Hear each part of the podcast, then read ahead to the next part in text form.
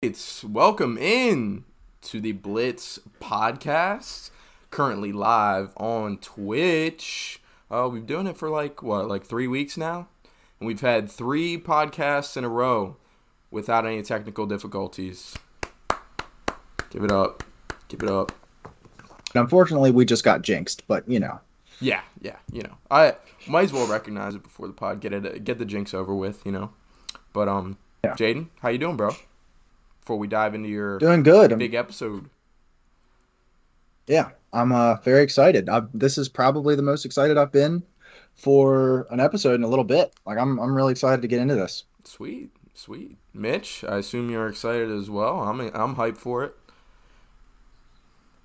I'm excited. It's going to be a nice switch up, a little different format than what we're used to, and something that it's still pretty fresh. I feel like there's a lot Hell to yeah, talk about yeah. with these Coming guys. off the backs of the Senior Bowl, with a lot of prospects improving their draft stock, a lot of prospects hurting their draft stock a little bit. Um, but yeah, we heard a lot from the Senior Bowl, and it's about that time of year, man. We only got two teams left that are still playing, so everybody else is starting to think about the draft. We might as well start thinking about it too. So, with that, let's dive into it, huh? Jaden Kozak's mock draft 2.0 breakdown. Let's dive into it. All right. So, with the number one overall pick, and surprisingly enough, it is the Jacksonville Jaguars for the second consecutive year.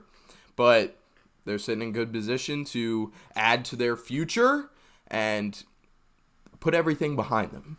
Let's put it nicely. But yeah, number one overall pick to the Jacksonville Jaguars. Jaden, you've got Mr. Evan Neal, offensive tackle from Alabama, going number one. And I know a lot of people have either Aidan Hutchinson or Kayvon Thibodeaux going one and two, but you have Evan Neal popping at number one. So why prioritize offensive line over an edge rusher like Hutchinson and Thibodeaux? Yeah, I mean, I think the answer is pretty simple. It's just you drafted Trevor Lawrence number one last year. You come in and you try and protect him this year, especially you get the number one pick to get the best player again. I know that like Hutchinson and Thibodeaux has been the common one-two, but I think we're going to start seeing a lot more Evan Neal, maybe even Ike Ekwonu going at number one because Doug Pederson's now in there. He talked to Trevor Lawrence. They're fully committed to making this, you know, making this work with Trevor Lawrence as their main guy. And I think drafting Evan Neal is the best way to do it. I don't think Aidan Hutchinson and Kayvon Thibodeaux can't protect Trevor Lawrence. Fair. Mitchell, you think offensive line is the best way to go here?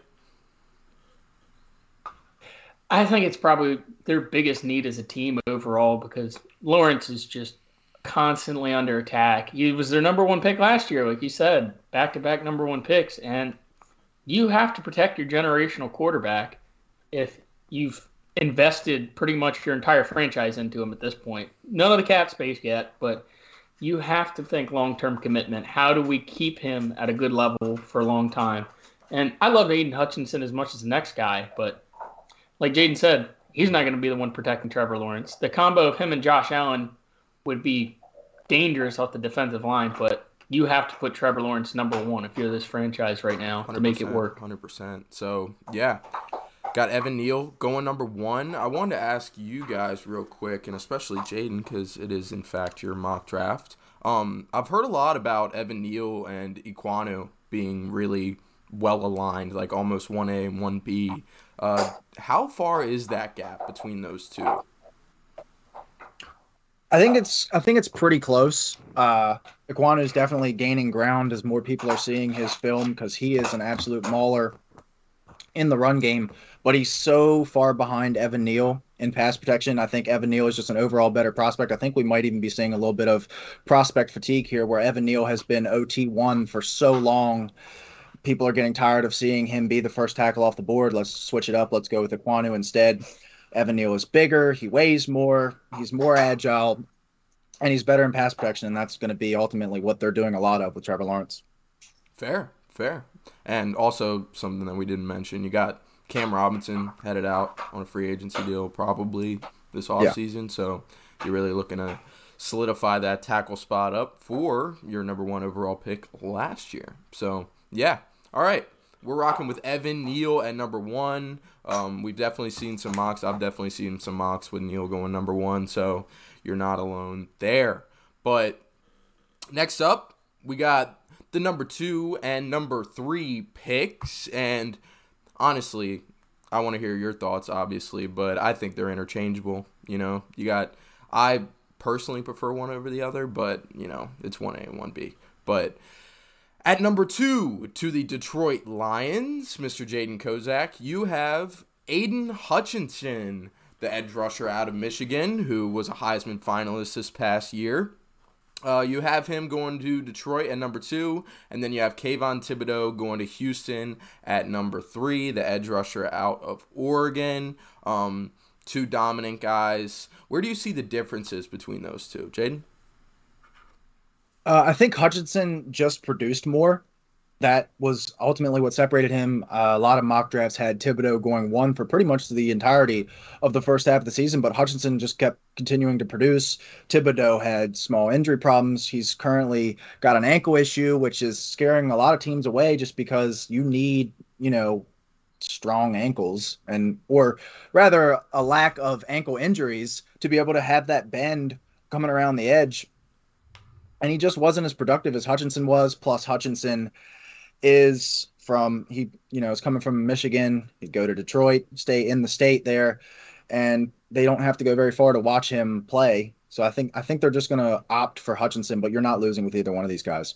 Gotcha, gotcha. Personally, I prefer Hutchinson, but it's like you said. I mean, he was a fucking Heisman finalist. You know, he put up the results. Thibodeaux, he had that injury basically all year. You know, so Mitchell, where do you see the difference between those two guys? And do you think one is a better fit for a team than the other? Like, do you think Hutchinson is a better fit in Detroit than in Houston? What what you think? I I definitely think Hutchinson is probably the better player and safest pick between the two of them because he is just an absolute technician in the pass rush. His use of his hands reminds you of either of the Bosa brothers when you watch him play. He just finds ways to get to the quarterback. Now, granted, that might have been having David Ojabo on the other side, less double teams because they're more in fear, and Kayvon didn't really have that presence opposite of him. But Kayvon doesn't exactly have great moves yet. He is more of just bull rush, uses athleticism to get around you or through you. But overall, I think Hutchinson is definitely probably the better pick. You can build a defensive line around him with how good he is. Kayvon, there's still the questions of whether or not he's going to build that arsenal of pass rush moves.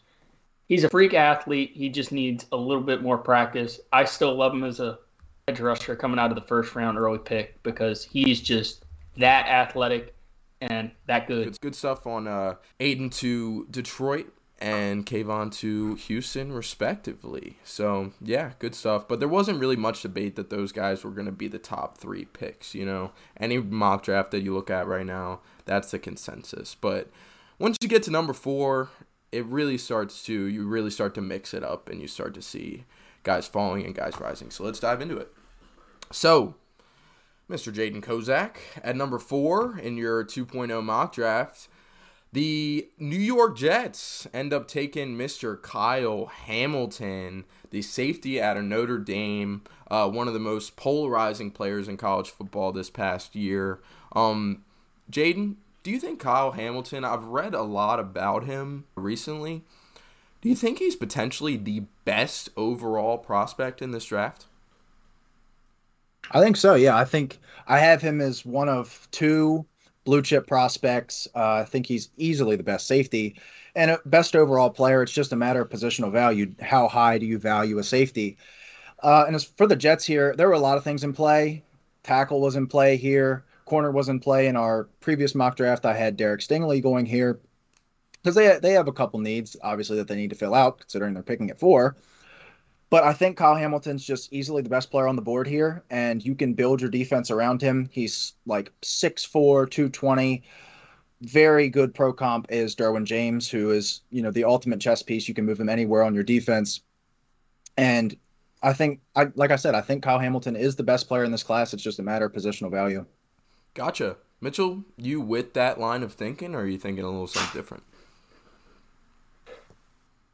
I I still agree with Hamilton here, but if the Jets are really prioritizing fixing the O line or getting corners, you have to think Ekwonu and Stingley are both on the table because everything I've seen from Stingley, he might be a generational talent if he can stay on the field and stay healthy. And Ekwonu just has that upside that you just can't teach him to be that explosive on the offensive line. He just has a motor like no other.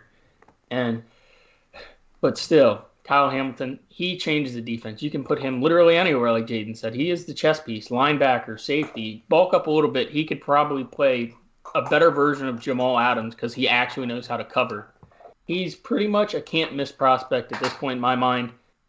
And I don't see him escaping the top five, regardless of whether or not gotcha, the Jets gotcha. pick him or not. And you just mentioned, there is a possibility that the Jets don't go safety here. And a lot of people are thinking that they should protect their quarterback that they drafted last year and possibly go another offensive tackle after they just drafted Mekhi Becton last year.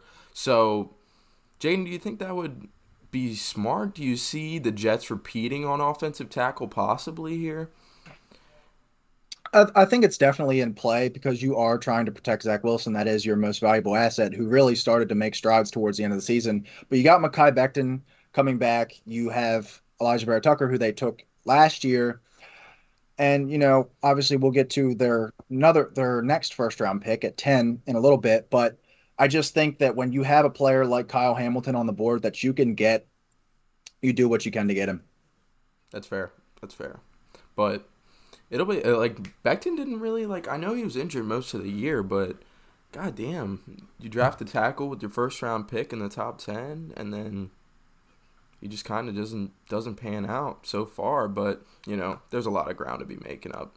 Plenty of career left for Mekhi Becton, so we'll see how it works. But you did mention Alijah Vera Tucker. They've done some good things on the offensive line uh, in last year's draft, especially. So, all right, Let's move on to the fifth overall pick. And you have Mr. We were talking about him earlier, uh, Ikem Ekwonu. Ikem? Is that the best way? Yeah, I just say Icky because it's a lot easier. Yeah. But there we go. All right, Ike Ekwonu, uh, the offensive tackle out of NC State. Uh, you have him going to the Giants at five. Uh, what are your thoughts behind that pick? Uh, it's pretty simple. They need to improve their play in the trenches. It was very apparent last year. Andrew Thomas, who in his rookie season looked awful, started to make strides last year. Ike Ekwonu has experience playing on the right side, so he can play opposite of Andrew Thomas.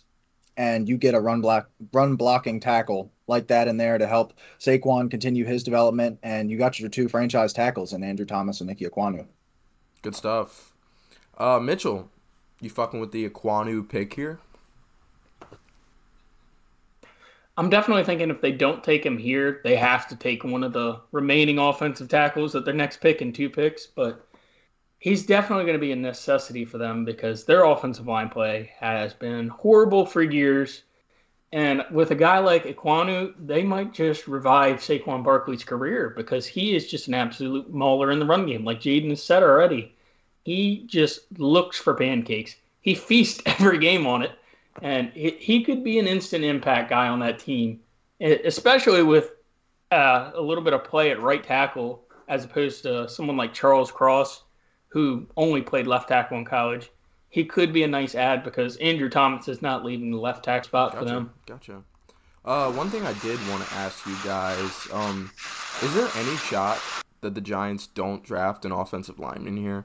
Because I mean, there's some good guys left on the board. I mean, you got Derek Stingley. Do you think they're a lock for offensive line here?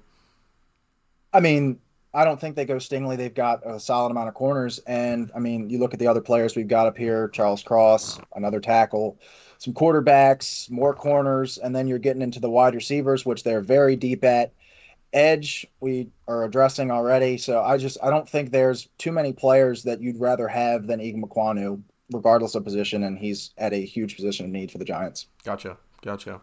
All right. Well, that's the first five picks in the books. But let's dive into number six.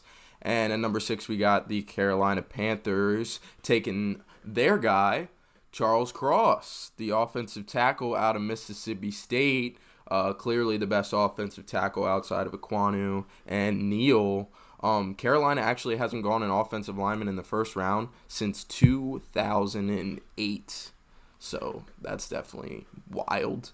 But what are your thoughts on the pick, man? Uh, I think this obviously fills another huge position of need. Quarterback is obviously in play here, but you know you don't know what they're going to do if they maybe go after Watson or somebody like that, or they just stick with Sam Darnold after they did trade a second for him last year. But you want to put him in a position to succeed if that's what you're going to do. They haven't been able to do that. They picked up a lot of band aids on the along the offensive line last offseason. You got Taylor Moton on the other side, but you need a you know a dominant player on off at the offensive line. And after Ike Ekwonu and Evan Neal go, you're you're kind of just looking around looking for a guy. This might be a little too high for Charles Cross. There is a chance that Charles Cross does not fall to six. You know, you could see. I mean, I know the Giants took Ekwonu, but you know, like you could see some variation. So, if Cross doesn't fall to six, is it time to go quarterback here? It's definitely in play. I mean, we're we're still two to three months away, and I'm I'm aware of that. Um, we have the whole off season in the middle there, but I just I think you should trade back. Honestly, I think you should try and trade back.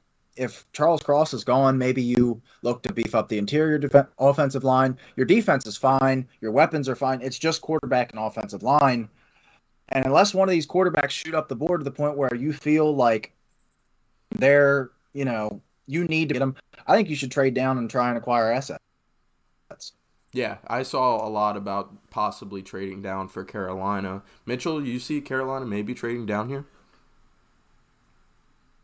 I could see that, especially if one of those better offensive tackles is not available at this point, because they only need offensive line pretty much. And Carolina is one of those teams that, just like Denver, they're in every trade conversation for a quarterback. I don't think they're a team that's going to go and draft one right now because they haven't exactly had a great, great hit rate since Cam Newton trying to do this, or in general outside of Cam Newton. You try to get a proven commodity because this team is so close to being complete. The defense is there. They just need offensive line. They have weapons everywhere. Yeah, for sure, for sure. So definitely a possibility for Carolina to trade down here if they don't get their guy Charles Cross. So, all right, let's move on to the number seven pick, and we got the Giants going again.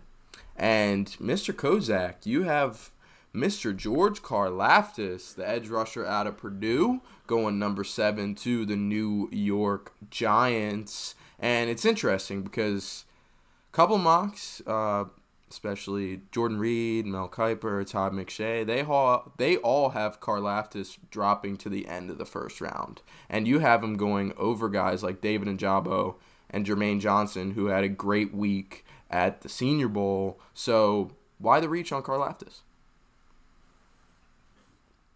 I think they're going to fall in love with his floor. He is going to walk in and be an impact player day one. He's, you know, maybe he's capped out as an athlete, but he's got great hands. And those guys are much more finesse pass rushers. And you've got Azeez Ojulari on the outside. On the other side, I think you pair him with Karlaftis. Karlaftis is never going to be a number one. And Ojabo and Jermaine Johnson, they, they might be number ones. But they could also fall out of your depth chart completely. I think Karlaftis is going to be a above average player for a long time just because he's got a very solid okay. baseline of skills. Mitchell, would you take a guy like Karlaftis with the low floor over guys like David Ojabo and Jermaine Johnson?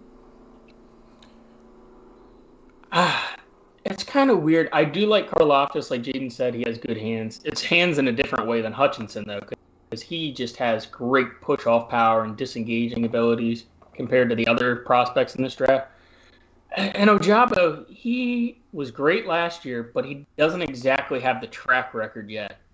He is a pure speed rusher, and I think he works better in a different system where you already have a proven commodity at the other side. And we saw it, he flourished with Hutchinson on the other side. It just opened up so many opportunities for him because, like Kayvon Thibodeaux, he's more athlete than he is pass rusher. He does not have quite the moves that these other guys have. Karlaftis is definitely capped, but I think the Giants should take him here just as a safer floor guy, and he is one of those hard nosed players that is going to give you the effort. Okay. All right, good stuff. We got George Karlaftis going number seven to the New York Giants.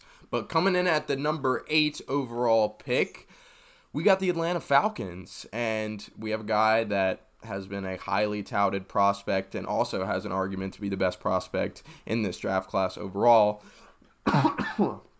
but um that is Mr. Derek Stingley, the cornerback at LSU, um, one of the top cornerbacks to come out of draft classes in recent history. Um, but it's interesting with Atlanta because if they do go Derek Stingley or Stingley, you already got AJ Terrell there, uh, former first round pick as well. So do they really spend their top 10 pick capital on another corner? Jaden, you want to justify it? Yeah, I think you if you can pair AJ Terrell, who was arguably the best corner in the NFL, not named Jalen Ramsey this season, had a phenomenal season. If you compare him with Derek Stingley, you're creating a pair of lockdown corners that is going to be rivaled by very few. Like that is that is a premium pair of young corners they have a lot of new needs. I think Ojabo was certainly in play here because they had next to no pass rush last year. Quarterback could also be in play here. You know, you Matt Ryan's not going to be around forever, but do you do you think this is the year? Do you wait till next year? I think Stingley is very clearly the best prospect still on the board, and if you can get him and pair him with Terrell, build a good defense. Hell yeah, Mitchell, you like the pick with Stingley here? I do. I think Stingley's going to be generational talent. Like I said, if he stays on the field, pretty much with the Falcons, they need anything, just anything that's not tight end or O line. So I could definitely see the justification behind Ojabo because, like Jaden said, they were horrendous in the past. You get AJ Terrell on the slot, locking down the speedy guys, and Stingley, he has the opportunity to be one of these island guys that you just single him out with someone else. Like Jalen Ramsey just shadows somebody the whole game, and you have at least something locked down on the defense. This team has been horrible against the pass, Terrell, pretty much the past few years, and you can nail it on this pick. And granted, this is another team that could easily be, be trading back because at this point it's just best available for them, and those top tier guys, except for Stingley and Linderbaum, are gone. Good stuff. Um, yeah, I I gotta agree with you guys. You know, you go with the top player on the board here. Uh, I don't think it makes sense to go quarterback, especially if you're you don't have to draft a, draft a quarterback right now. Like you said, Matt Ryan's still there, and he's playing at a relatively decent level. You know, better than the bottom half, or I mean, towards the middle of the pack of quarterbacks. And yeah, yeah. But um, yeah, you still got Matt Ryan playing at an NFL quarterback level. So might as well ride it out. And also, why would you take a quarterback in this class versus next year? You know? So, yeah. Good pick with Stingley here. All right. Let's move on to the number nine overall pick. And we got the Denver Broncos making their pick here. And the first quarterback makes his way off the board and it is Mr. Matt Corral the quarterback out of Ole Miss. But I thought this was, I don't know, I thought this was interesting because with Corral not participating in the Senior Bowl, he has been drastically dropping down draft boards. And we haven't seen him since the injury, the high ankle sprain in the Sugar Bowl. So it's really hurting Corral right now. And he's definitely got some criticisms, but What's your justification, Jaden? Give it to me. Well, obviously, the pick of quarterback here is definitely also a point of conversation because you know maybe they get Aaron Rodgers mock draft. They don't have Aaron Rodgers right now, and that's really their only need is the quarterback position. And you know, a lot of people are going to make the argument for Malik Willis or maybe even Kenny Pickett, but the Senior Bowl was not very kind to every quarterback, really, except Malik Willis. Matt Corral wasn't at the Senior Bowl, so he didn't get that, you know, stock dropping stuff that everyone else got at the Senior Bowl. Like uh, Ridder fell a little bit, Uh, Carson Strong fell a little bit. Pickett, we're going to talk about in a little bit. Not Trubisky. Yeah. Sam Like-. Yeah, yeah. North Carolina Right. quarterbacks. Um, You know how it is. yeah. Same college. Um, and they didn't have that, and they're going to go back and they're going to look at his tape, and I think Denver's going to get excited about it. Now, obviously, this changes a lot if Aaron Rodgers is brought into the building, and this pick goes to somebody else. But right now, I still think that they'll take Matt Corral.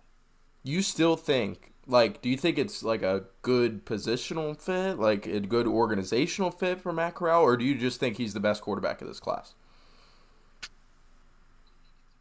I think it's a good have Pickett, and then there's there's his concerns. We'll talk about them in a couple picks. Uh, but you already have a quarterback that has some serious problems with going through progressions, leaving the pocket early, making good reads. in Drew Lock, you would just be drafting a mobile version of that if you take Malik Willis here at nine. And like I, s- they can they can switch to an offense here. I don't know what kind of thing Nathaniel Hackett's going to bring in, but you can switch to something where you can use Matt Corral's legs with Javonte Williams and let him be able to thrive the same way he did at Ole Miss. fair. fair. I think you're discounting the uh, the Senior Bowl a little bit. Um, last year, Mac Jones, Away from the draft.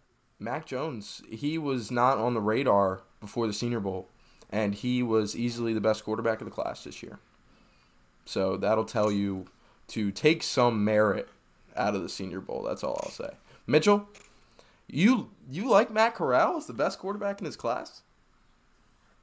Eh. He seemed like the safest of all the quarterbacks. Willis Safest. definitely has the upside that none of the other guys.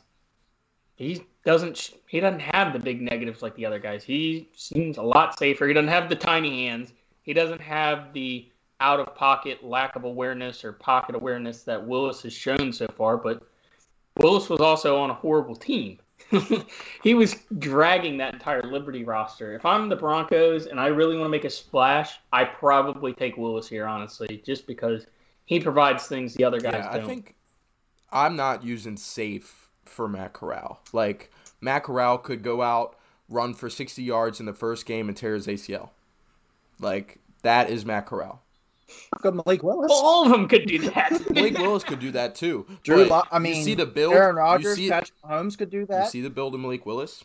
Don't smaller dudes get more injured easily than bigger dudes? I mean, do? looking at Kyler Murray, yeah. Malik Willis weighs more, but Corral's taller. yeah, that's actually Corral is makes my case more. You can see over the I- O I'm, line just, better. I'm just saying. All right, well, Yeah. good debate. I'm, I was just reading it off. Hey man, hey man. Hey man, All he always well, seemed safer because Willis had the weird. He didn't have the best, best decision making in college. He has the athletic intangibles that the other guys aren't even close to. But and he's played in the SEC, so Balance. he's played at that top yeah, level. that's true. and that's that's pr- about my about the same reason why I'm not as high on Ekwonu as a lot of people because he was in the ACC being a mauler against lesser talent than someone like Evan Neal. Right. All right. Well, good debate over the Matt Corral pick at nine, but let's move on to number ten, shall we? And at the number ten overall pick, we got the New York Jets making their pick, and you got Tyler Linderbaum, the si- uh, the center out of Iowa, uh, going to the Jets at ten. So, give me your reasoning behind that pick, big dog. Uh, I love this pick. I think after you go safety, like that's your luxury pick. Like you can you can go best available there. Now you got to address the offensive line, and this was my second of two blue chip prospects. Both of them going to the Jets. So if you're a Jets fan and this you know the board shakes out like this, you've got to be extremely happy. You get a left side of the line that's going to include Becton, Vera Tucker, and Linderbaum. I I just I think this is a slam dunk pick if it can happen. You get, I mean you could certainly make an argument that these are the two best players in the class. Granted, they're not at the premium positions of quarterback, edge, corner, whatever, but they're they're the difference between them and the other players in this class is so far apart. I think the next center that most people are mocking is like at the bottom half of the second round, maybe top of the third. And I mean, this guy is, is a generational center prospect and a generational safety prospect. I think Jets fans would be very happy. Generational like center prospect, nice. Mitchell, you thinking this guy is a generational center prospect? Definitely. He's definitely probably on par with what Creed Humphrey was, maybe even better, just because he's had the flashes of athleticism. I mean, everybody's seen that video now where he's running side by side with the running back like 40 yards downfield running like a mm-hmm. 4-8 or something like that ridiculous but i don't know if they necessarily go center here because they still need cornerback and they still need edge and you have sauce gardner and you have david ojabo still available and sauce gardner he definitely has a chance to be just he doesn't necessarily run zone but you can have him on one guy and know that guy is going to be locked down pretty a well. A lot of people have. He did not allow one single touchdown. He did not yeah. have down on him in college his entire time starting.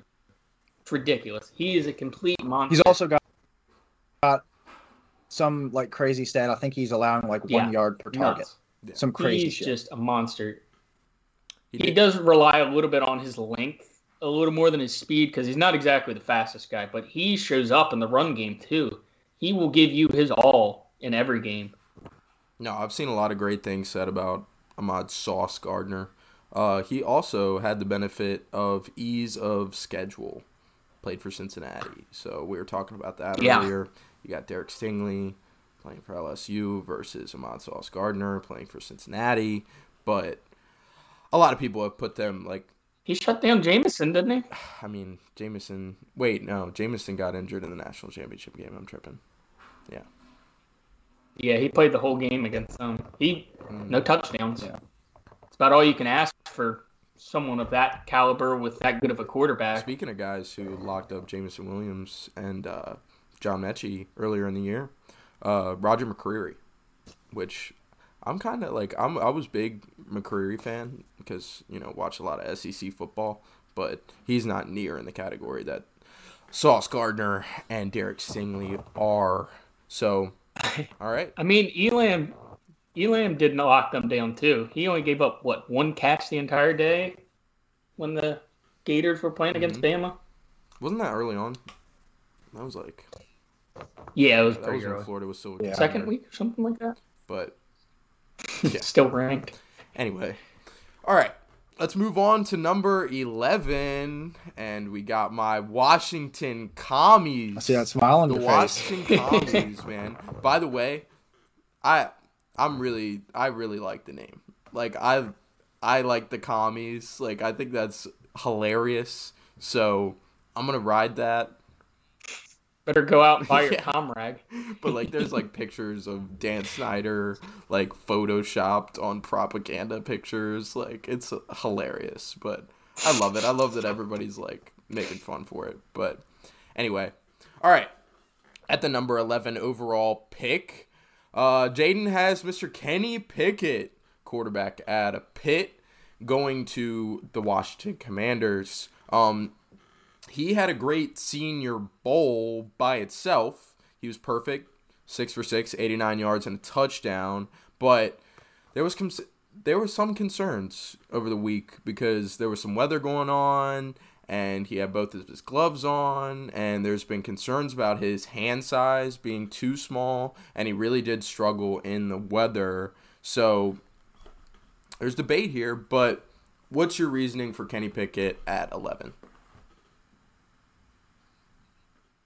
Uh, I think obviously the Commanders gotta. I gotta get you. I'm gonna just keep saying the Commanders do this, the Commanders do that to get used to saying it. But they need quarterback. That's that's very apparent, and might be making a mistake doing this. I'm I'm kind of I did this mock and kind of like a what would I do, but also what does the team do?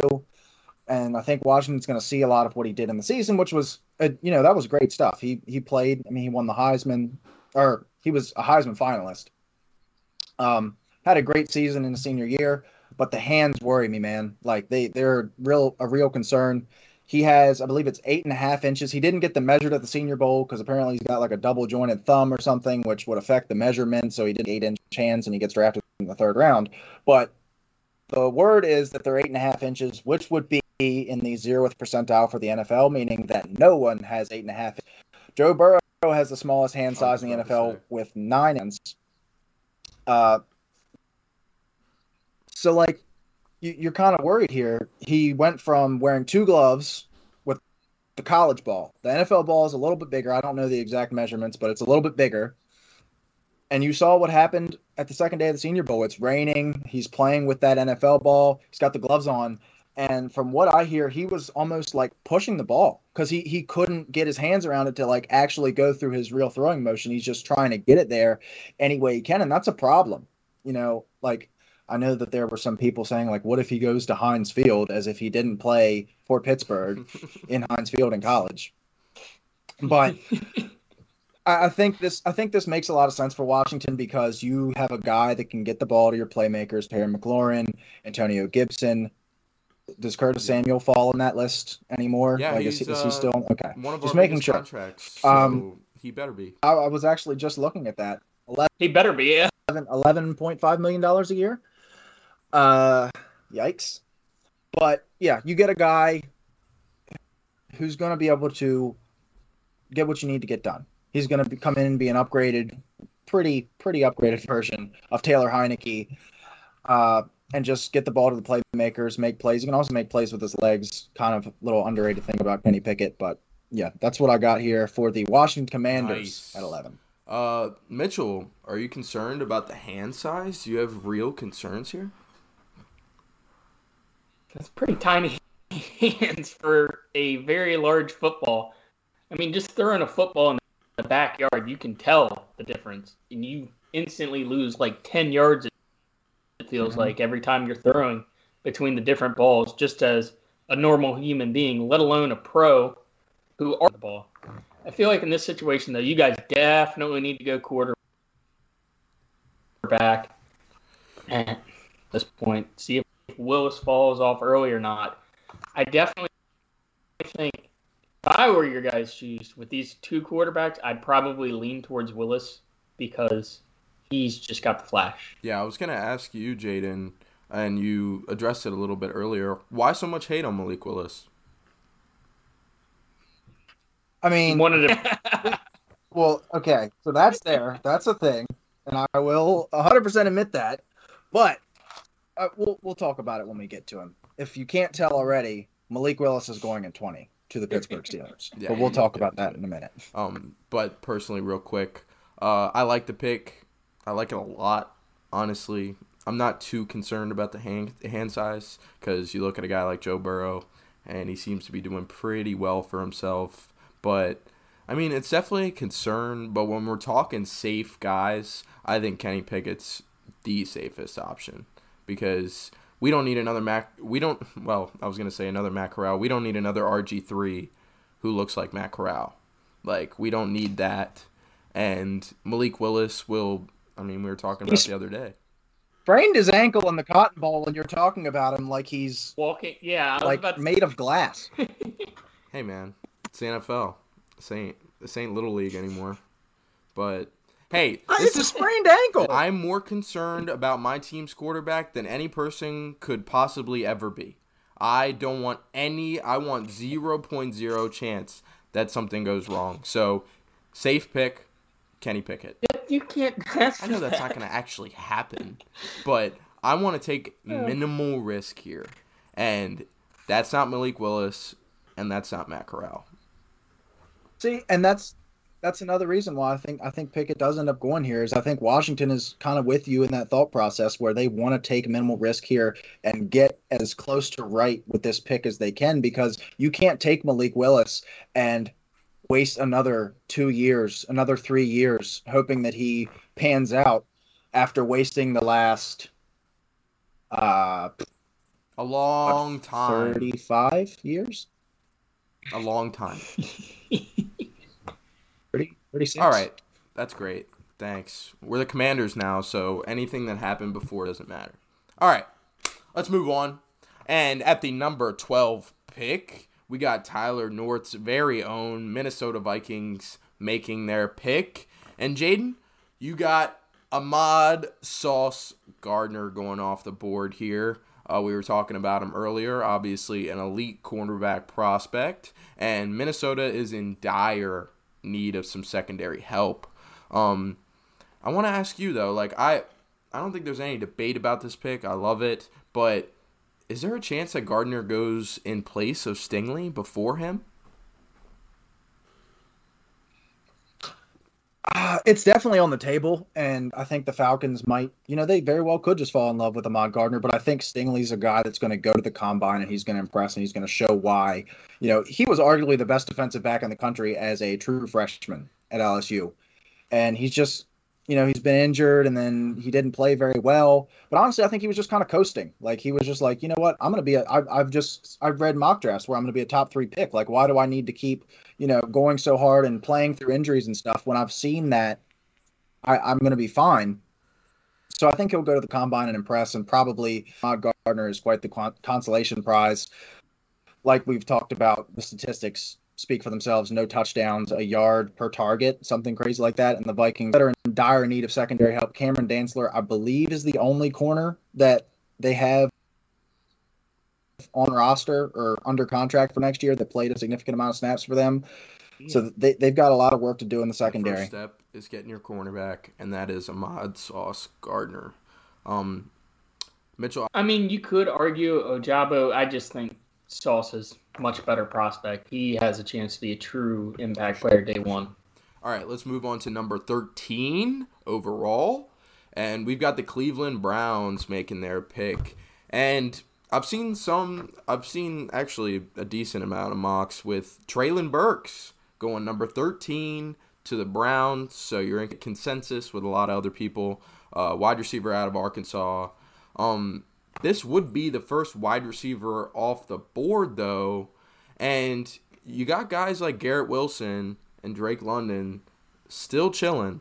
So why Treylon Burks over those guys? Yeah, I mean, we, um, I've talked to Mitchell about it. For the this pick, it's not which player are the Browns going to take; it's which receiver are they going to take. And I think Treylon Burks just provides a lot more than those guys because he's so versatile. Uh, he was used in the backfield, those places for Arkansas. He's 6'3", he's huge, great run after catch in a very different way than like Deebo Samuel, even though he's kind of getting those comparisons because he's played in the backfield for them. He's huge. He runs hard after he catches. He's got really strong hands, able to catch the ball corners a lot. Uh, I, I think he's the best receiver on the board here, and that's why I have the Browns taking him. Fair. Mitchell, you rock him with the thought process that uh, Burks is over guys like Wilson and London? The only reason why I'm over it is because he is that Swiss Army knife kind of guy. Like Jade mentioned, he's kind of like Deebo. He can line up in the backfield. He does it very differently than Deebo. He has like running back levels of breaking tackles. He's just space. And if you add him to your team, he's not just a receiver. He opens up everything for you. You can put him just about anywhere. I mean, guys like Drake London are great and all, but they don't provide anything in the run game or even those motion options like they could do with Treylon Burks. Gotcha. Gotcha. And also another thing, like you were talking about the size and the hands, and if you do want to roll with Baker another year, you're not going for a guy like you already got that deep threat in DPJ and it's not like he uses them at all anyway. You know, he's looking for those short catches. So, yeah, okay, I rock with the Garrett Wilson guys like Garrett Wilson, um, Drake London less, but a guy like Garrett Wilson is a deep ball threat. You know, so and that's not really what you're looking for if you're the Browns. So yeah, I like it. All right, let's move on to the number 14 overall pick. And we've got a lot of Baltimore Ravens fans listening, or hopefully listening. But um, yeah, we got the Ravens making their pick at 14, and you've got them taking David Ojabo, the edge rusher out of Michigan. We've talked about him a little bit so far. Uh, some of the criticisms that I've seen, he's a little raw. Um, that's what I've seen. But what do you think, Jaden? Yeah, I would I would agree with that. This is uh this is Caden's guy, a good friend of mine that's a Ravens fan. He loves this pick. He watches mock drafts religiously to solely see if David Ojabo is not at 14. He stops watching. Um, he he loves him. I love him as a prospect. Uh, there are some concerns because he doesn't play the run very well, but he is a super athlete. I think he's probably the best athlete in this class, regardless of position, and that's over guys like you know Kayvon Thibodeaux. Unrefined, he needs to you know work on his pass rush plan, work on the use of his hands, work on uh, game. He's got a fantastic spin move though. Like it's like, and he's right around him every time. This weird tendency to like jump. App is you know, when they snap the ball, he just like jumps to see if they're running, and that puts him so behind every play. Granted, he's so fast that he can catch up a lot of times, but uh, I mean, that's just something that can be cut out. And if I trust anybody to fix that, it's the Baltimore Ravens. Another weird thing, though, he was actually Odafe Oweh's uh, backup in high school. So he watched a lot of Odafe Oweh coming up, and you know, you can do Ojabo is much more speed than Odafe is, and not as good of a run defender. But just really weird how they'll probably be on opposite ends if this happens. Gotcha. Uh, Mitchell, um, I mentioned that Ojabo might be a little raw. Do you agree with that? And what are your just your overall thoughts about Ojabo headed to Baltimore? Oh yeah, he's definitely a pure athlete. When you him and Thibodeaux, same issue. They aren't quite as refined in technique or anything, but their athletic abilities seem to just make up for it. I love this pick for the Ravens, mostly because Mike Macdonald, new defensive coordinator in Baltimore, was his college defensive coordinator, and he can keep up with his progress. And I think that's the biggest thing that's not being talked about with this one is he's already familiar with the system he's going to be running. Fair, fair. All right. Let's move on to number 15. We're sitting at almost the middle of the draft here. And we got the Philadelphia Eagles making their first pick. And you've got them taking another wide receiver two consecutive years that they go with a first round wide receiver, and that is Drake London, the tantalizing wide receiver out of USC. Uh, kind of stuck in USC, honestly. You know, if he were to be anywhere else, he would have had that much better of a season. But he had put up some crazy numbers while he was at Southern Cal. Um, but do you really think the Eagles are going to go back to back wide receivers after they have so many holes on the defense? And I know they've got three first round picks, and I know you've got them taking two defensive players with the other two picks that they have, but why not three, man? I mean, you could go Jermaine Johnson here. You could go Nakobe Dean. Uh, those are just guys that you didn't pick with your later picks for the Eagles. Uh, just sharing with me what you're thinking, man. Well, I definitely think that the reason why they're going wide receiver is because they've sucked so bad at it in the past, and you got to get another guy in here. This is actually the third year in a row because they took Reagor the year before last in front of Justin Jefferson. Um, but they still need receivers. Like that's the problem. Is I know that they've taken one in the first round three years in a row, and they still need them. They still need them. And yeah, they could go three defenders here. I've got them taking two more defenders, but I feel like going edge back to back, kind of, you know, like I don't see the point in that. And the Eagles historically do not prioritize linebacker. I don't remember the last time they drafted a linebacker high. It would be a good and time to start. Howie Roseman just doesn't do that. It would be a good time to start. I agree, but it, has been a good time to start for a long time now, and they have they just haven't wanted to address it. I mean, do you want to grab Nakobe Dean or do you want to have Drake London and DeVonta Smith? Yeah, but there's also, I mean, Drake London's a great prospect, but there's also a chance that they fuck up another first round wide receiver for the fourth time in five years. And they'll be drafting another one next year.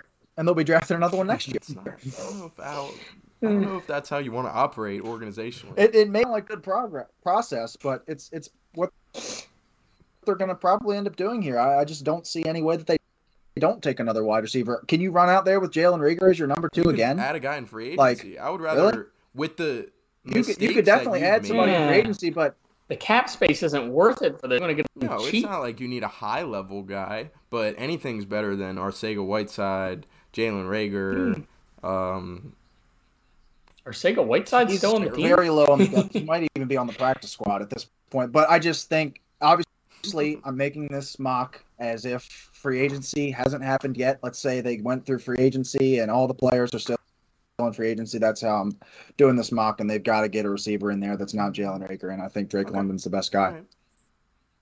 What I what I like about London there is that he is pretty much an opposite of DeVonta Smith, yeah. who's a technician route runner. This is your jump ball guy. He's gonna get up and get it, which is kind of a safety net he needs. He has the tight end in Goedert, but it doesn't hurt to have multiple guys you can fall back on and just toss right. it up, and they're going to go and get it. It's Not one of those guys. Yeah, this is a guy that. Mm-mm, not yeah, this is a guy that led the nation in contested catches, and he played eight games. The like Bama or not, yeah, Bama and Georgia, they played 15 games. Those, I mean, they've got Metchie, Jameson Williams, all those guys that played all the way through the national championship. They played 15 games. He played eight, and he led the nation in contested catches. I mean, well, that might just be because of bad quarterback play. well, everything's yeah, contested. He still, he still came down with him. He still came down yeah. with him. And Jalen Hurts is a guy who's going to put you in position for a lot of contested catches. So he definitely you know, reminds DeVonta me. Smith's going to be able to separate, but he, he reminds me of Mike Williams with better lateral mobility. yeah. yeah, and then we got a chat. Point you gotta Blake hit on says, one. At some point you got to hit on one, right? Like, and that, that's well, that's got what they're thinking hit on that. and realist, realistically, this is house money. This is house money. You last year, you trade down to get the guy that you would have taken at six anyway, and DeVonta Smith. This isn't even your pick. I mean, they traded away the rights to Jaylen Waddle essentially for DeVonta Smith and Drake London. Like yeah, house money. true. Make a splash All pick. Right. Yeah, I mean, you can afford the luxury. You got three first round picks. Might as well. All right. Let's move on. Speaking of three first round picks, let's move on to the second pick of the first round that the Philly Eagles do have. and you've got the edge rusher out of Georgia, Mr. Travon Walker, going off the board here. Um, Jermaine Johnson still hasn't made his way off the board. That's you hating on the Senior Bowl again. Justify it, man. Yeah, uh, I I probably like if I'm doing this mock draft again, I'm probably moving Jermaine Johnson up a little bit. Uh, but Travon Walker's great. I think that they can do a lot of things with him, and the Eagles are going to find a lot of creative ways to use him. You can use him as a five tech, a four eye.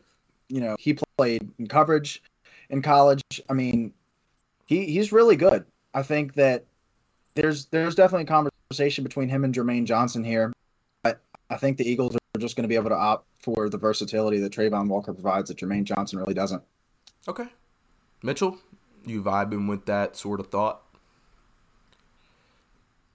Oh yeah, I'm with the same thought process as Jaden here. We were discussing this pick and when he was doing the mock draft, and I just liked Walker a lot more because of his versatility. Plus, I, you have to wonder if it was just because he was on that vicious front side shined a little better, but he's playing in the SEC, there's pretty much no easy games except for maybe two or three, and he still managed to prove himself constantly. True, true. All right. Well, good stuff. Travon Walker to the Eagles at 16 to make their second pick out of three in the first round. All right. Let's move on to the 17th overall pick. And we've got Mitchell's very own Chargers making the pick how about you? How about you ring it in for us? Who you got? Well, Jaden has us taking Jordan Davis, who is by far and away the safest defensive tackle pick I've seen in years. The guy is an absolute monster. He is not the most athletic guy, but when you're as big as he is, you can dominate pretty much anyone that lines up opposite of you. There's a few people that we could be looking at for this, like even Marvin Leal who is a much more athletic player at the position, but not quite as dominant in the run game as Jordan Davis is, or even tackle, receiver. Not, qu- I don't think we're quite going edge here. That's probably more of a free agency need for us, but Raymond could be one of those guys that sneaks in here. Bernard Raymond, he is slowly sneaking up draft boards because he just didn't have experience at the position. He's growing, but I definitely like having to take Jordan Davis here because we absolutely need to plug up that massive hole in the run game. Very true. I mean, we mentioned multiple times over the year how bad that rushing defense was. But um, Jaden, I want to ask you, man. we know about his run blocking ability, and I would argue a little bit with Mitchell saying that he's unathletic. I would say that he is. He's very athletic for his size. Like he he can he can actually for move his though. size. Like he can actually move. Like he's he's an athletic dude. And I'm not just saying that Yeah. because of his size, you know. Like obviously it stands out more because the dude's a monster, but um being that tall and I don't know, I haven't seen a defensive tackle prospect like this in a long time. So, how well will that translate to the NFL, Jaden? I think it'll translate pretty well on you know first and second down. That's kind of the concern for him. This this is a home run pick, I think, for the Chargers. This is probably the single most commonly mocked pick. Like ninety percent of mock drafts you're going to see, you're going to see Jordan Davis going to the Chargers. There's not a whole lot of consensus in this draft, but I think that's as close to it as it's going to get. But question is, can you keep him on the field on all three downs? You know, can he actually rush the passer? Are you going to want to use a first round pick on a guy that you can only use for two out of three downs? I mean, he's humongous. He he can play the run very well, which is a huge need for the Chargers, and that's why this is such a slam dunk Gotcha. pick. All right. Slam dunk pick at number 17. The Chargers go with the monster, Jordan Davis. All right. Let's move on to the 18th overall pick. And we got the Saints making their pick here with their new head coach, which we'll dive into on Thursday. But um, yeah, number 18 overall pick. And Jaden, you've got him going Garrett Wilson, the wide receiver out of Ohio State. We were talking a little bit about him earlier.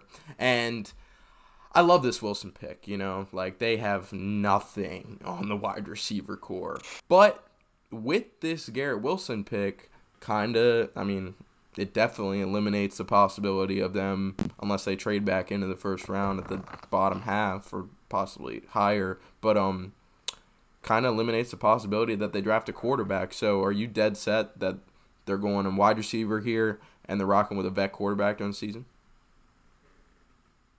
I just stick with Jameis, honestly. Like I know that I'm he's pretty sure he's hitting unrestricted free agency, but I think they're going to make him pretty gracious offer because he did look pretty good for those, you know, first what six or seven weeks that he played. And they need receiver help in the worst way. This, even though they have Michael Thomas and they're giving him a lot of money, like it, it gets that's one of the biggest positional drop offs in the league, going from Michael Thomas to Marquez Callaway. Like they need this, and they love their Ohio State guys.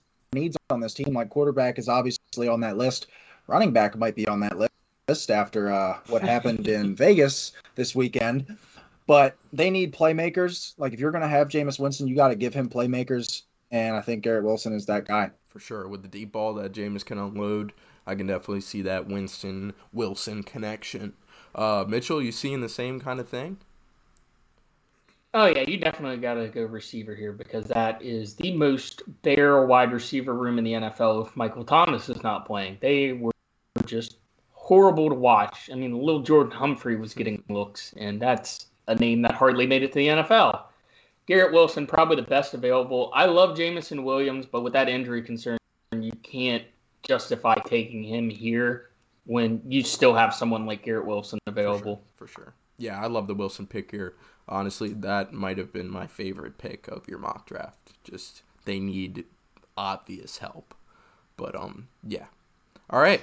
Let's move on to the 19th overall pick and the Philadelphia Eagles make their third pick of the first round here. And Jaden, you've got them going defense, and you've got them going Andrew Booth, the cornerback out of Clemson, who has shown a lot of signs of raw athleticism, honestly, from what I've seen. But um, I want to ask you, what are your overall thoughts on the pick, and how much of a fall off is there between a guy like Booth and the guys like Ahmad Sauce Gardner and Derek Stingley? Uh, I mean, like we we've talked about, we love Stingley and Gardner, but Andrew Booth is not too far behind them. You're going to find a lot of different orders of these cornerbacks because there's a lot of good corners this year. But this is a need. It's going to become a need, especially once we hit free agency. Darius Slay will still be under contract, but Steven Nelson isn't. And they need a corner. They're going to need a second corner to be next to Darius Slay. You got three first round pick, best corner available you can make an argument for Trent McDuffie or Roger McCreary, but especially with Gardner and Stingley being off the board, I think Booth's the pick here. Gotcha. Uh, Mitchell, you thinking they go cornerback, no question? Yeah, they kind of have to to lock it down after, after probably losing Steven Nelson. I I'm starting to like McDuffie and McCreary a little more. I mm-hmm. haven't liked some of the things I've seen from Booth, like he'll flare his hips early to force you to run in a certain direction, and he relies on his athleticism, like you were talking about, to make up for the play. Only issue is in the NFL, the guys are more than likely going to be athletic enough to make you pay for it. It's, it's just a matter of whether or not they put him in man or in zone because he's really good in zone. So is McDuffie as well, but McDuffie doesn't have the athleticism of Booth by gotcha. any means. All right. The three out of three, the third pick that the Eagles go in the first round is cornerback, and it is Andrew Booth. All right. A big one coming up. We've got number 20 overall, and we got the Pittsburgh Steelers making their pick. Take it away, my friend. It's going to be Malik Willis here at 20. Uh, we talked about it a little bit earlier, but this was easily the worst kept secret in Mobile this past week. Mike Tomlin was enamored with Malik Willis and the talent there. He followed him to every drill that he went to. And there's a lot of concerns that after he did so well at the Senior Bowl that he's going to shoot up draft boards. He's like I'm I'm seeing him now in the top 10 when I wasn't even seeing him in the first round sometimes. I saw mock draft have him go at six. I saw a mock draft have him go at two. So, I mean, there's there's a lot of possibilities out here for Malik Willis. But I think that once we get removed from the Senior Bowl from now, they're going to go back to his tape and they're going to see, you know, okay, the pocket presence, the decision making, the bailing from clean pockets, the scrambling to run instead of scrambling to pass. They're going to see that again. And they're going to be like, oh, yeah, this is why we had him as a late first, early second guy. This is the problem. What you're seeing at the Senior Bowl, you're showcasing arm strength, you're showcasing speed. You don't really have to worry about those kind of things like your pocket presence and all that because a lot of the drills that you're running through, like the only time you really have to worry about pocket presence is in the game like all the drills, you're showing off arm strength, accuracy, all that stuff, and that played very, well. And that's why I think Malik Willis looked a lot better than all the other quarterbacks because he has all those traits, and he is the most traitsy guy, and he's probably the highest upside guy. But he played for Liberty. He didn't have a lot of help from his offensive line, but you know he wasn't playing against the best competition. He wasn't the SEC like a Matt Corral. So I think he kind of he kind of comes back down to earth or these next couple weeks, maybe he impresses at combines or pro day and shoots back up. But I mean, we need a quarterback. Tom's, know, I wouldn't say regardless, but I think there's a solid chance that Malik Willis ends up in Pittsburgh, whether it be at the 20th pick or wherever they have to trade up to get him. Gotcha. I will say, um, I just was looking it up because I forgot what school it was, but I knew that he attended a bigger school before Liberty, and that was Auburn. Auburn. So anybody that's mm-hmm. doubting mm-hmm. that oh we just got a, an offer from Liberty and now he's just the best quarterback there, who would have thunk? No, he transferred from Auburn to a smaller school so he could shine this year, you know, but still struggled to shine. Uh, Mitchell, what you think of Malik Willis? You really think he's going to drop this far? Uh, I think the upside's starting to show through more and more as people look at the draft. But pick up a quarterback elsewhere, trade for somebody like a Jimmy G or something beforehand, and then you're just looking at pure offensive line adjustments. And there's a few good talents there, but if Willis is here, you have to take him for sure. I don't care if you get Jimmy G, you still draft Willis if you have this first round pick.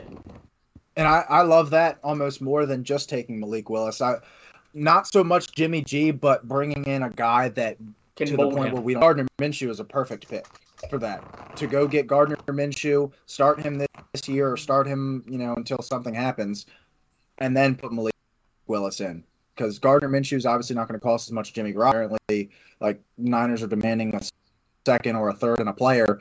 We only have a first, second, and a third, and then our seventh this year. So we don't really have a whole lot of picks to give out. We've got a lot of needs to address. Offensive tackle, cornerback, linebackers also in play, so we can't just go around trading picks on the quarterback position when we have so many other needs. Gotcha. yeah, I, I don't know if Willis sticks around, but if he does, I mean, it's a great pick for you guys. But I mean, really quickly, Washington's in the same boat as you guys. Like, but we, I'm happy with Taylor Heinicke. He's a bridge quarterback. Like, it's gonna suck. I mean, he's like below average, obviously, but you know, as far as bridge quarterbacks go, at least we're not rolling out a, uh, I don't know, hmm, somebody random. Yeah, I, I was literally about. I was like, I was playing a joke there, dude. You should have just let me say it. Come on, man. but you knew my line of thinking. All right. Another thing here, though, this wasn't. We didn't. Probably, if I was doing trades, I'd probably the Steelers moving up with somebody, maybe maybe Washington at 11 honestly. Like they they could use the extra draft capital. They don't need to take they don't need to take Kenny Pickett at 11 you can move down to 20 and probably That's still get Kenny true. Pickett. Because once you get past 11 no team is going to be looking at quarterback outside of maybe New Orleans at 18 I don't and that's you can move maybe, down yeah. grab I know that especially if they're undecided. I know it's likely that Kenny Pickett doesn't go um, earlier than 20 if we do trade down but I don't think there's a shot that we take a chance. Like after all these years, there's no way we're sticking in that spot and we're drafting a quarterback. But in that case, if you guys are sticking in that spot and like you've said, you want to take the safe option and that's Kenny Pickett. If Aaron Rodgers goes to Denver, there's no reason Malik Willis shouldn't make it down true. to 20. Very true. All right. Let's move on to the 21st overall pick in the draft. And it's the New England Patriots making their pick. And you've got them going the best linebacker prospect by far, and that is Mr. Nakobe Dean.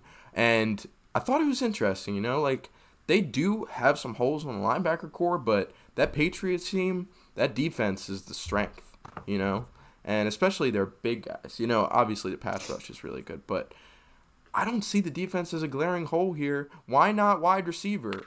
You got guys like Jameson Williams, Chris Olave. Why not wide receiver here, and why Nakobe Dean? Jaden?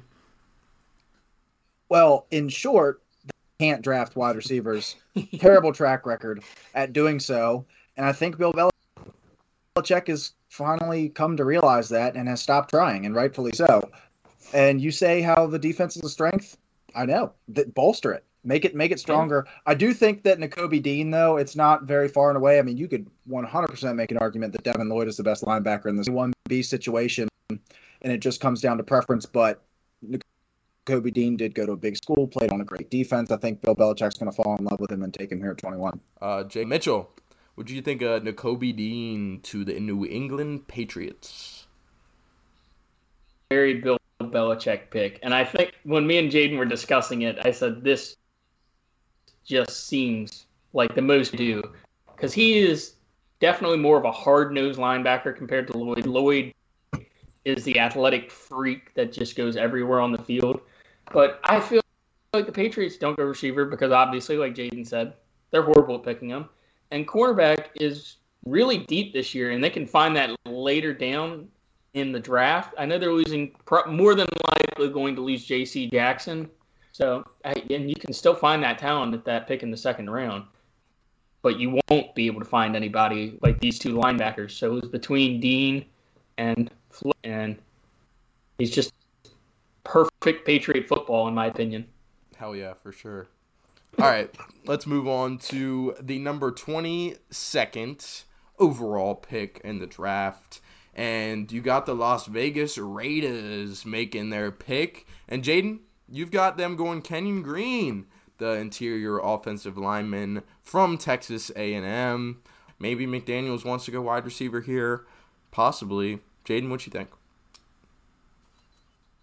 Well, they're bringing in obviously Josh McDaniel from New England, but they're also bringing in a Patriots exec from New England.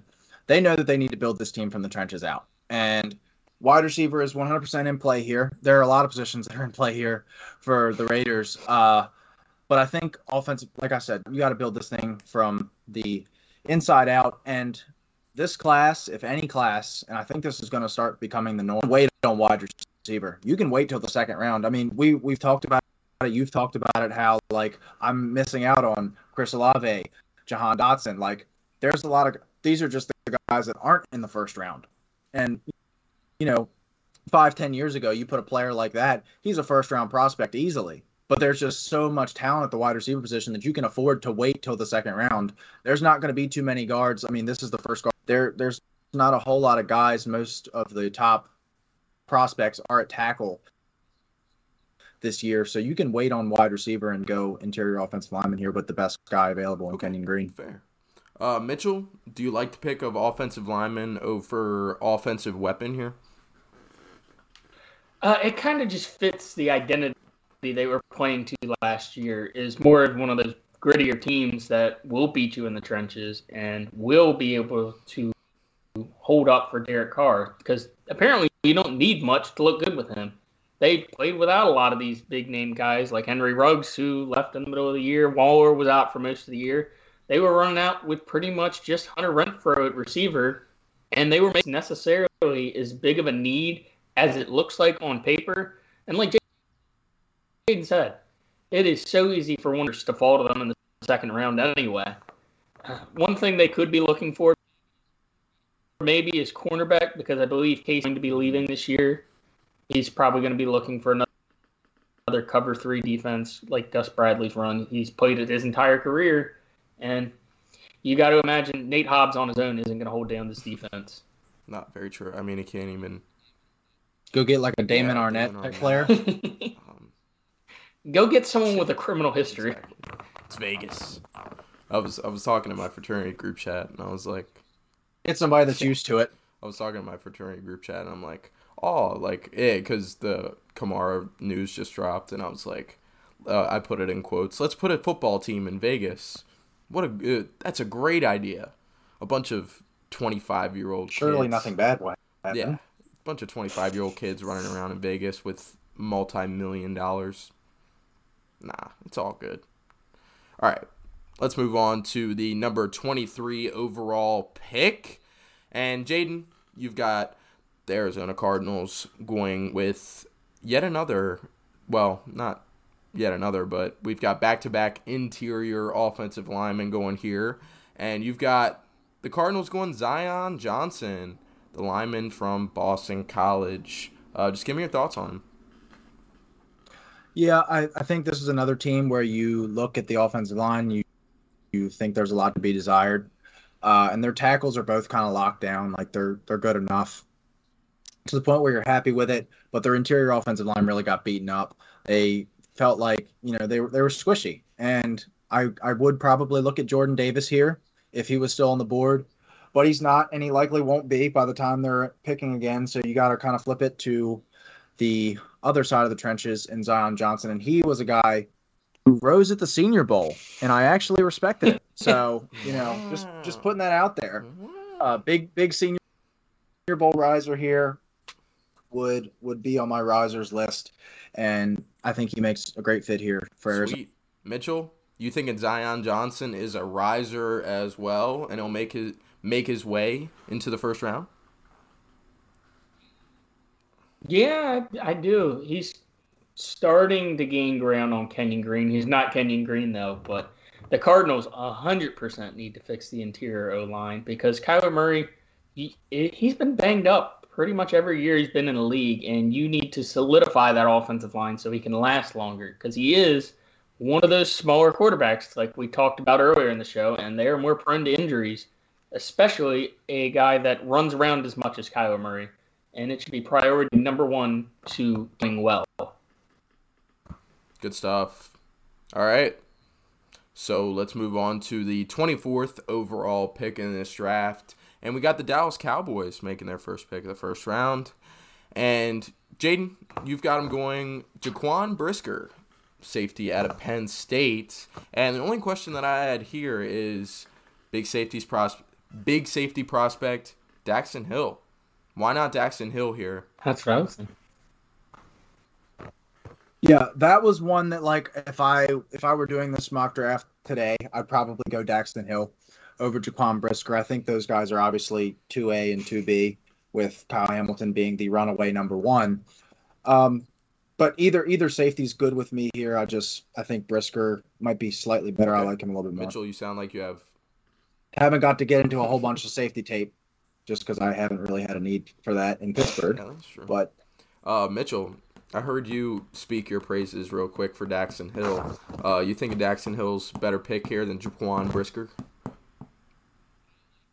I like him a little more just because he is very good in coverage. They dropped him into the slot a lot at Michigan, and he was great in coverage. Another pick they could have looked at was maybe DeMarvin Leal, but I feel like that pass rush is pretty solidified up front. You got Trent McDuffie, cornerback out of Washington, going number 25 overall to Buffalo. Um, just give me your overall thoughts on that, man. yeah, I think cornerback is you know opening up as a pretty big need for them. Wide receiver is definitely in play here. Offensive line could also be in play, but Tre'Davious White's going to be coming off of a torn ACL, and that cornerback room was very thin. It was a concern that I talked about them having a lot. Um, and this is also a guy who's pretty versatile. You could put him at safety if you really wanted to. I know they've got two, you know, all pro level safeties in Micah Hyde and Jordan Poyer, but they are about to be on the wrong side of 30. So if you really wanted to do that, you could move him to safety, but I think he's the best cornerback still on the board here. Mitchell, any differing thoughts from that?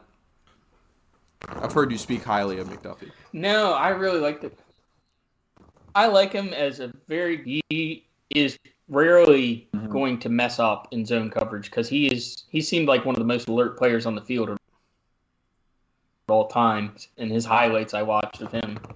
So I think this is a great pick for them. Really lock down that secondary because that's already their claim to fame. And without Trey White, you could tell it turned into a bit of a liability playing against the Chiefs considering nobody could go really man to man with Tyreek Hill or Kelce at that For point. sure. And Jaden, you mentioned before we uh, cut out real quick. Um, you know, you got Tre'Davious White. You know, getting another year older this year. Um, you need to draft cornerback, obviously. So yeah, I like the cornerback pick here.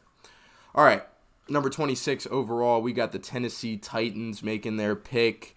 And Jaden, you've got Devin Lloyd, the linebacker out of Utah, going here at 26.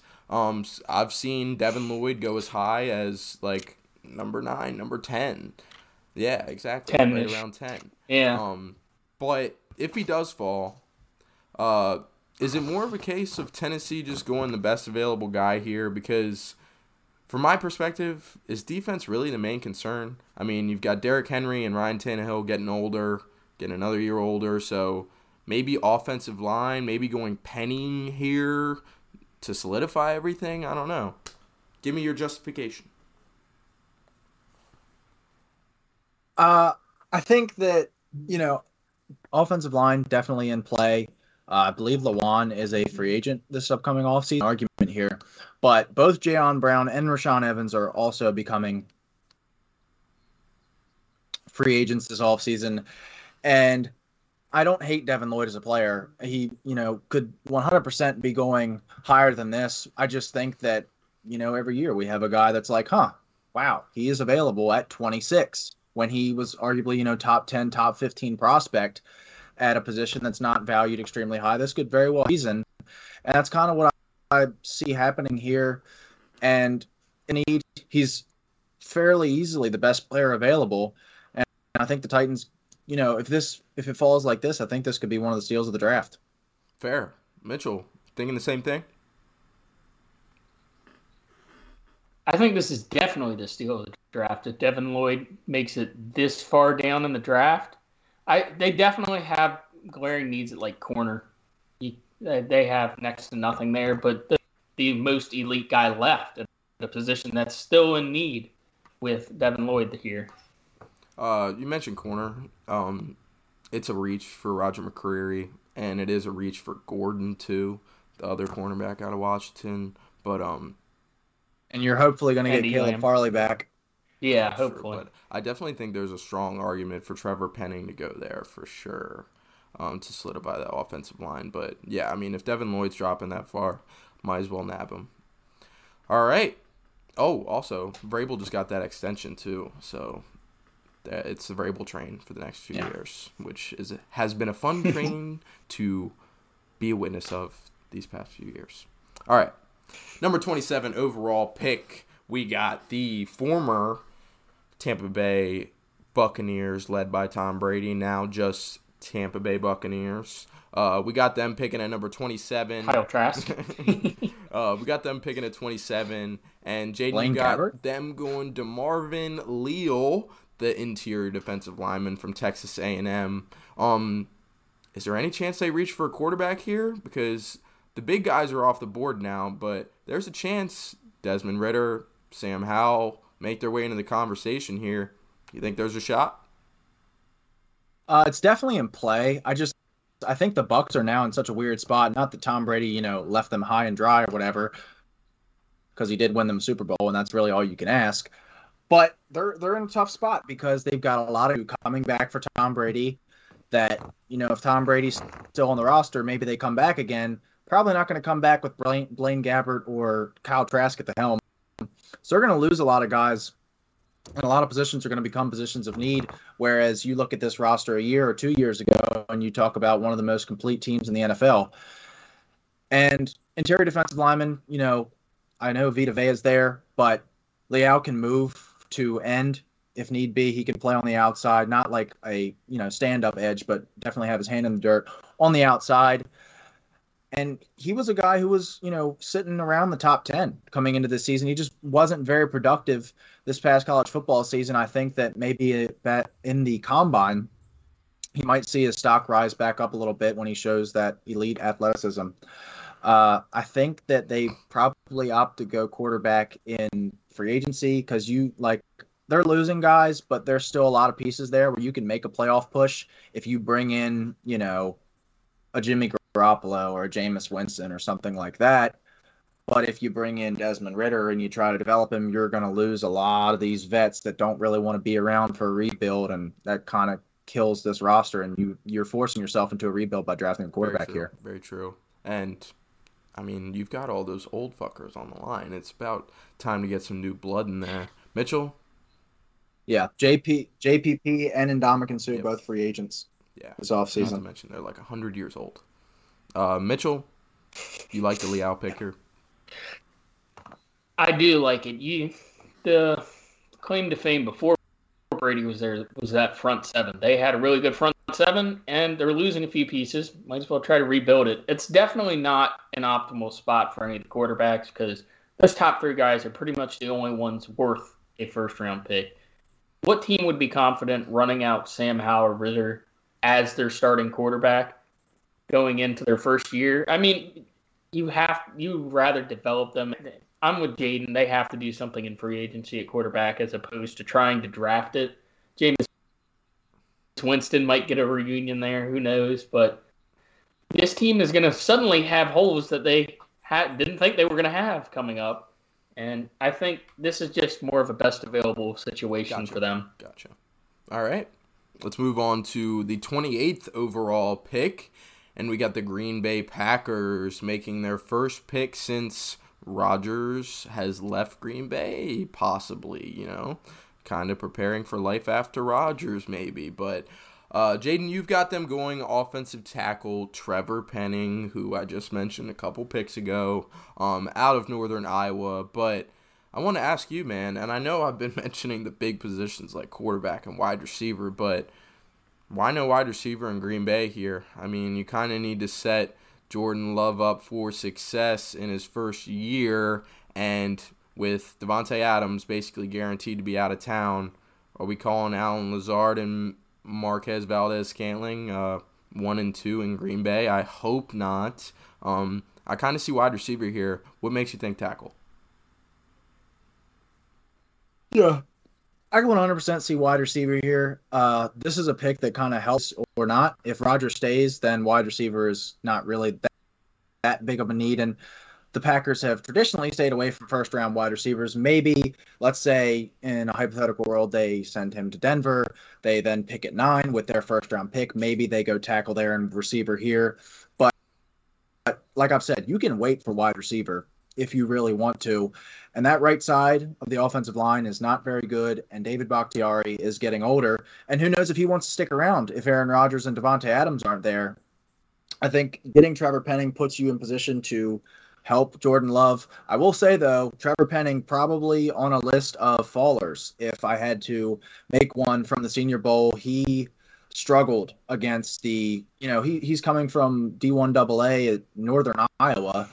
He is now facing guys from Georgia and Alabama and these top schools. Hopefully he can continue to develop. He's obviously developed very well as a guy who had to go to Northern Iowa and is now being talked about in the first round. So he should be able to adjust, but that definitely hurts his stock that he struggled that much. Imagine a guy like the guy that screams off the board for me. Like obviously you've got Olave and Dotson, but if Jameson Williams can play at the ability that he played at this past year in Green Bay, I mean, sheesh, we could see a faster Davante Adams. Mitchell, what you think? Wide receiver here, or you like the Penning pick? Yeah. Oh. oh. I love Jameson Williams. Probably my favorite talent in this draft. He's just so smooth with his routes, but Packers don't draft. I would you guys prefer keep saying that. Bernhard Raimann. You guys, I would prefer yeah, Raimann. Finish up your. Well, they haven't drafted any first round weapons for Rodgers. Yeah, I was about to say, what are you talking so about? Why change now that he's like, potentially? That's I like what I was gonna say. That's what I was gonna say. So enough.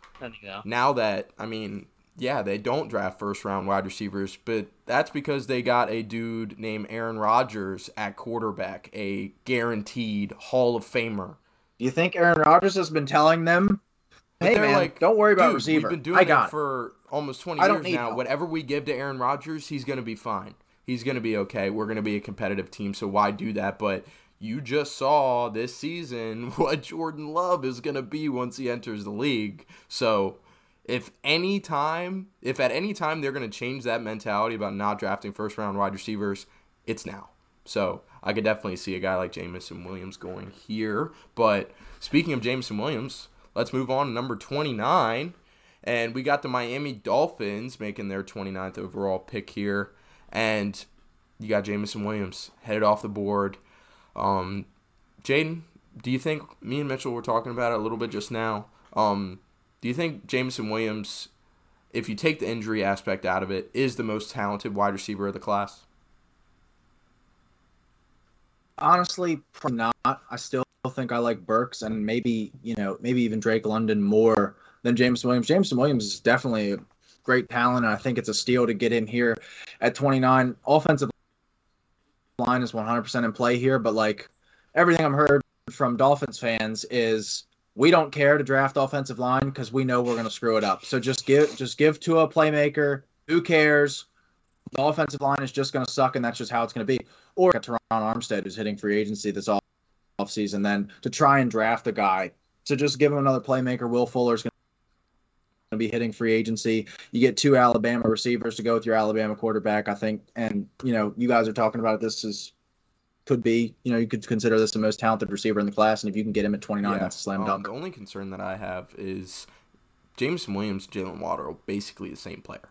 So maybe you're looking for some guy who's more physical. Yeah. As far as the wide receiver position goes. Yeah. But that's the thing. Though. Tua doesn't Tua doesn't throw true. the ball down the field. Like he does, he doesn't throw the ball down the field. You want to give him guys that can make plays after they back up on those guys. You you might might be able to run a successful offense. well, how much of that they were only calling really short play passes? Very true, but they had the same OC, right? Yeah, but how much of that was Flores overlooking Tua and trying to maybe hide deficiencies of his. Yeah, I think you got it.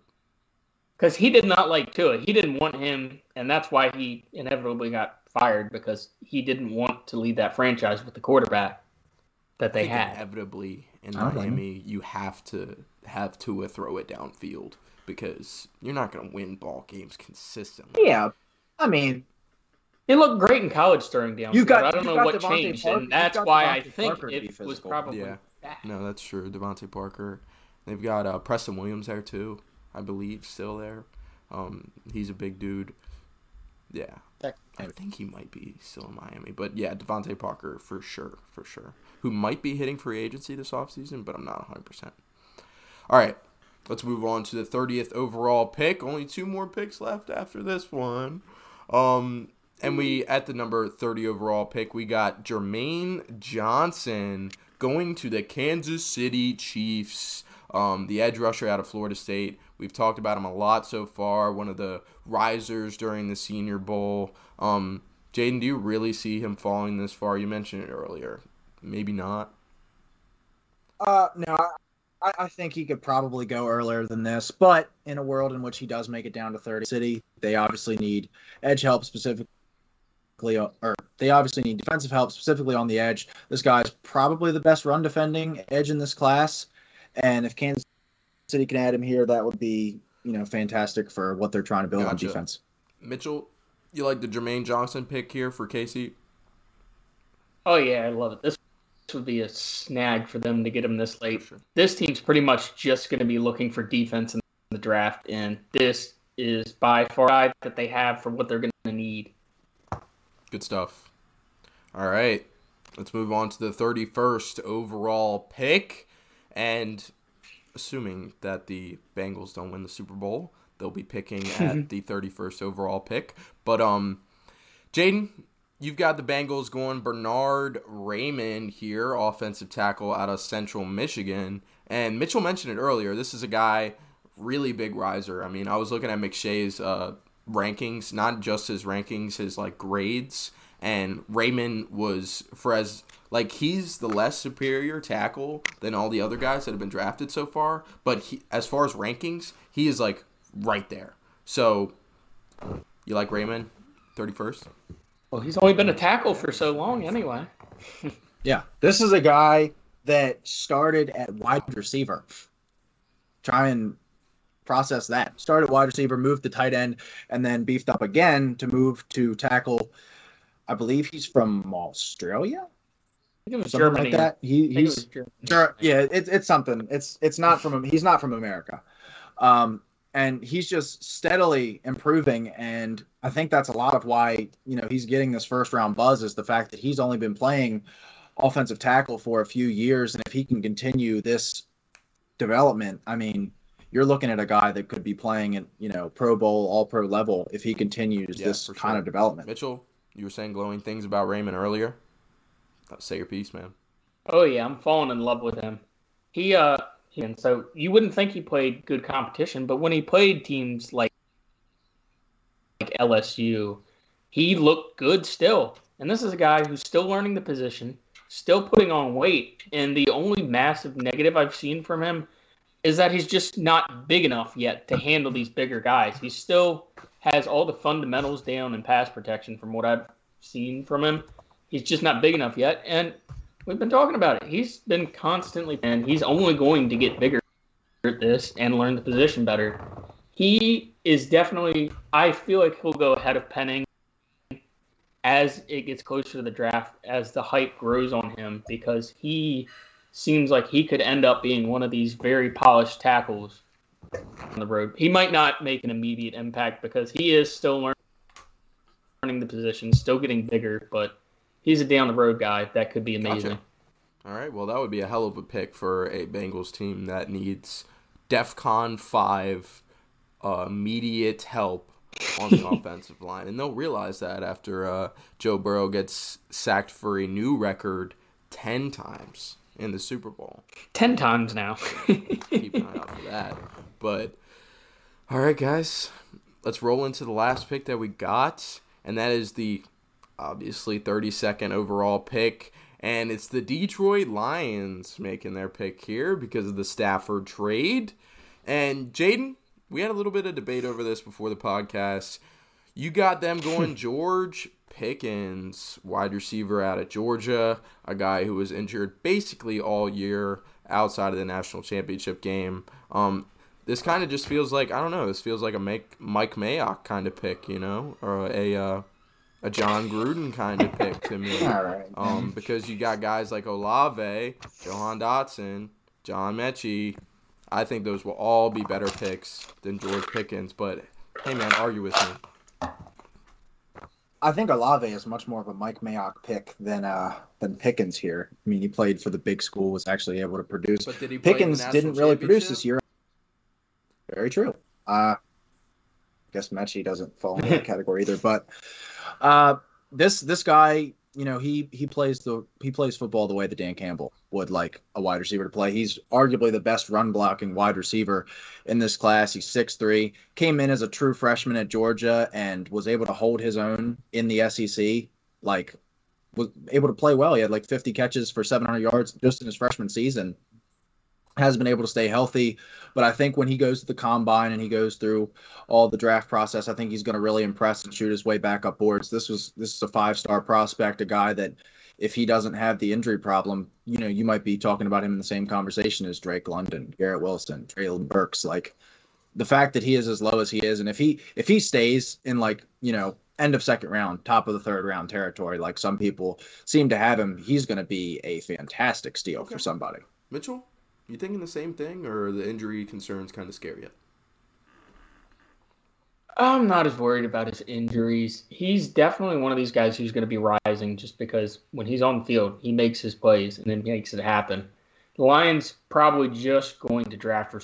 They have Amon Ra and Hock, and that's it. They don't have weapons outside of that that are true receivers. They have running backs, but you can only do so much with them at receiver. Ah, uh, this is a it's hard to debate on him and Olave. I like the upside of Pickens more because every time I've watched Olave on in a big game, he doesn't seem to show up to me. It doesn't pop out like you want to. And when I was like watching Smith-Njigba the background popped out in the Rose Bowl, is that what you're? Yeah, that was ridiculous. Yeah, when he set all kinds of records. But when I was watching Pickens tape, he he has flashes of major big play capability, and I see that a little more out of him than Olave. I mean, this team needs a lot of stuff, and they're going to be picking in two picks anyway. So they could easily just push back for two more picks on a receiver. It'll be uh, picking Pickens, if you will. Ah, picking Pickens, if you will.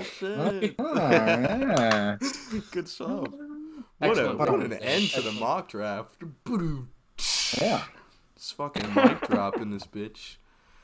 All right. Well, that just about does it for our mock draft preview episode. Uh, hopefully, we still got the gang sticking with us. Um, sorry for any Wi-Fi cutouts, but um, can't really do anything about that. I was talking about it earlier this week um, in the Blitz group chat.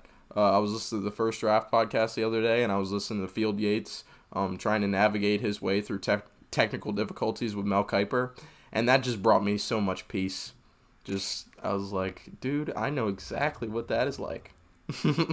so, you know, we're no different than any other podcast here. You know, we're gonna have our difficulties, but we put out some damn good content, man, including a whole mock draft 1.0 and 2.0 from Mr. Jaden Kozak. So, Jaden, appreciate you putting that together for us.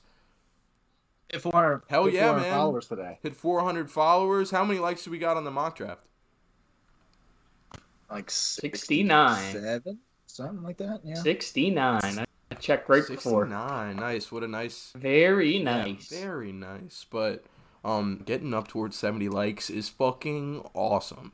So, yeah. Hope you guys love this episode. Uh, mock draft episode, first one in Blitz history. So, hope you enjoyed it. We'll be coming out with a lot of draft content coming very soon after the Super Bowl. But We've got a podcast coming up Thursday. It'll be me, Jaden, and Tyler. And I won't say shit before the podcast start about any technical difficulties so we don't jinx ourselves. but yeah, on Thursday, Super Bowl preview. We'll throw out some player props. We'll talk about the new coaching hires, uh, the Alvin Kamara situation, a little bit about the Pro Bowl, but we'll definitely do a deep dive into the Super Bowl so you're ready for the weekend.